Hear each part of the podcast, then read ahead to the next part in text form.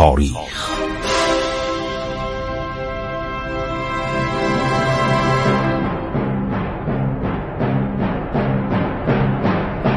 کاری از گروه جوان و اندیشه رادیو جوان.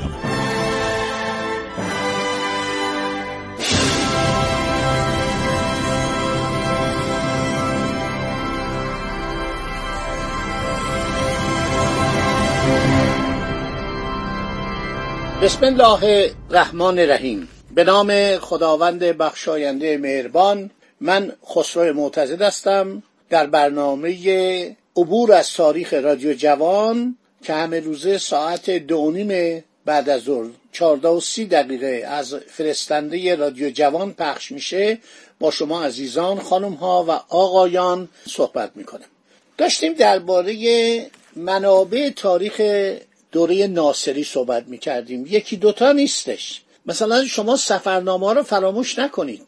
یکی از نزدیکترین کسان به ناصر شاه مدت تقریبا ده سال دکتر یعقوب پولاک ایران و ایرانیان. کتابش معرکه است. به قدر این کتاب جالبه.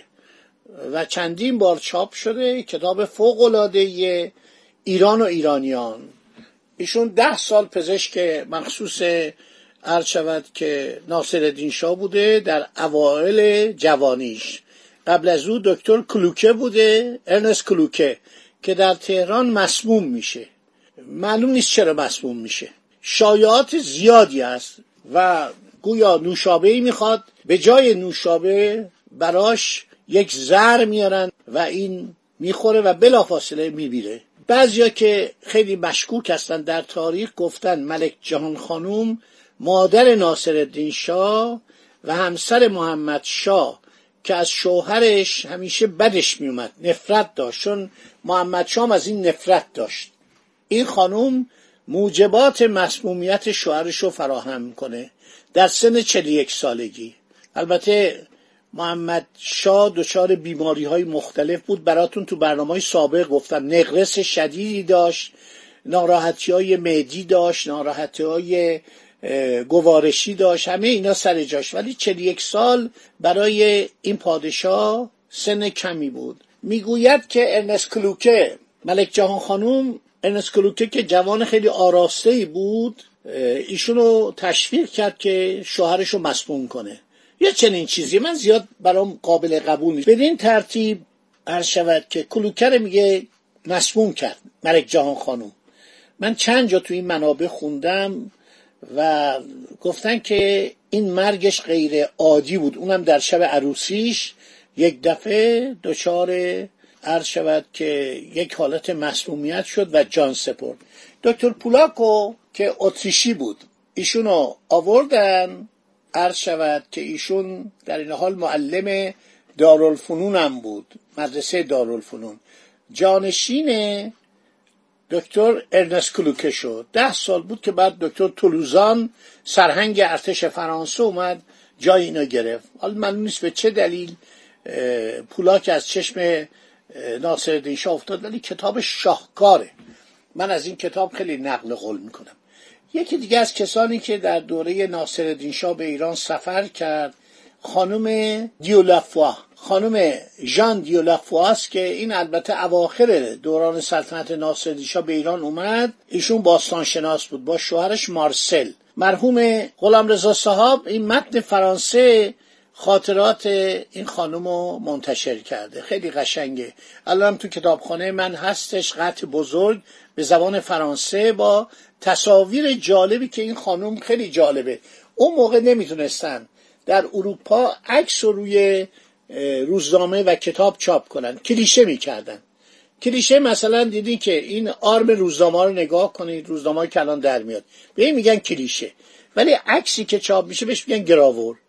بنابراین اینا رو عکس می‌گرفت از روی اینا نقاشی می‌کرد. یا به صورت نقطه چین در می آورد من نمی‌دونم. عکسا به قدری واقعیه که شما مثلا نوشته دهکده افشه. یا مثلا نوشته همسر عرض شود که حاکم کاشان.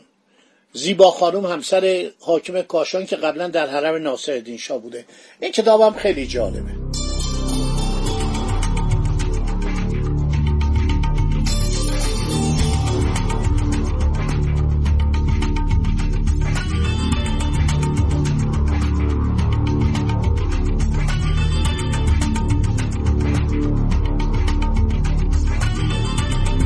مرحوم ابراهیم صفایی خدا بیامرز به نسبت دوری هم با هم داشتیم. ایشون تاریخدان بود پژوهشگر تاریخ بود. فکر کنم یه سی چل پنجاه کتابی درباره اسناد قاجاریه.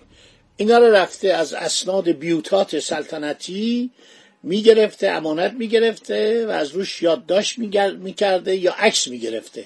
بعضی را عکس می‌گرفته یا زیراکس تهیه می‌کرده. من تمام کتاباشو خریدم. اسناد دوره قاجاریه یکصد سند اسناد نویافته برگ هایی از تاریخ. خیلی نکات جالب. نامه های ناصر شاه دستورات ناصر شاه مکاتبات ناصر شاه با مخصوصا سپه سالار. اونم براتون معرفی می‌کنم. میرزا حسین خان مشیر دوله سپه سالار اعظم. عرض شود که یا اینکه با زلال سلطان پسر خودش یا با ولیت در تبریز یا با سرداران همه اینا رو به صورت عرض شود کتاب های زیادی فکر کنم حدود پنجاه کتاب میشه. عرض شود که ایشون هم خیلی زحمت کشید.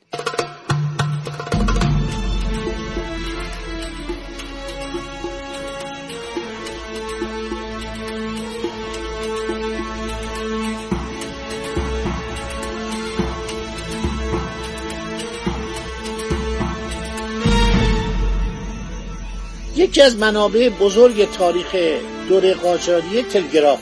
ما تا زمان ناصرالدین شاه تا سالهای اولیه سلطنت او ما تلگراف نداشتیم.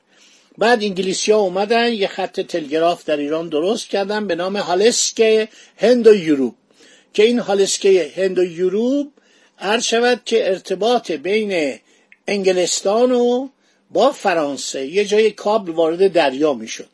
بعد میومد تو فرانسه از فرانسه همینطور ادامه پیدا می‌کرد و می‌رسید عرض شود که به ترکیه عثمانی.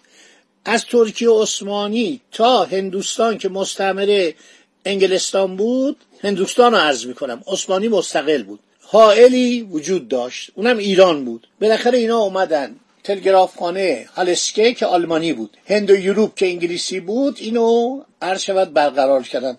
تو اسناد دوره قاجاریه و دوره پهلوی درباره تلگرافخانه خیلی با مطلب داریم.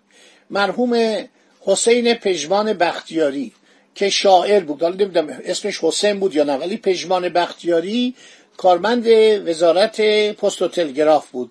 ایشون تاریخ پست و تلگراف در ایران و مخصوصا تلگراف رو نوشته. عرض شود که این اسناد دوره قاجاری دستنویس های ناصر شاه و مطالبی که می نوشت دستور می‌داد گاهی هم اشتباه می‌کرده مثلا خواندم و ما ممنونم نیستیم خواندم. این می نوشت خواندم.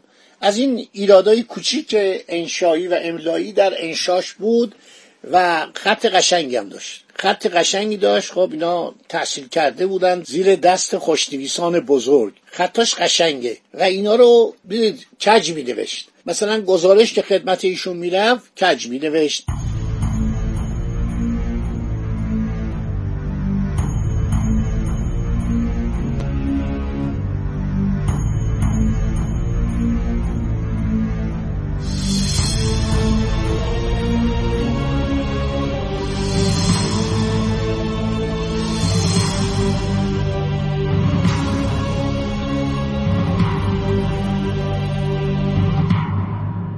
خب برویم روی صحبت امیر کبیر.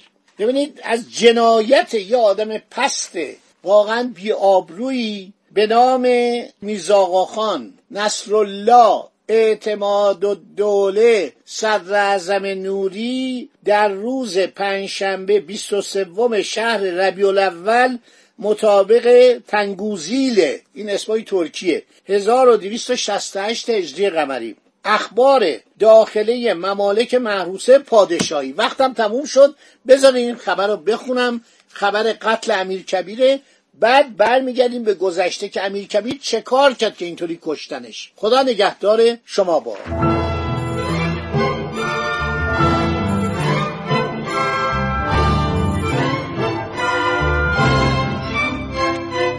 عبور از تاریخ.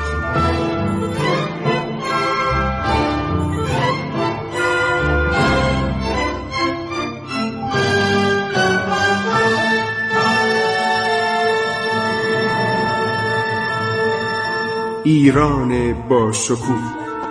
سرگذشت ایران ما به روایت خسرو معتزد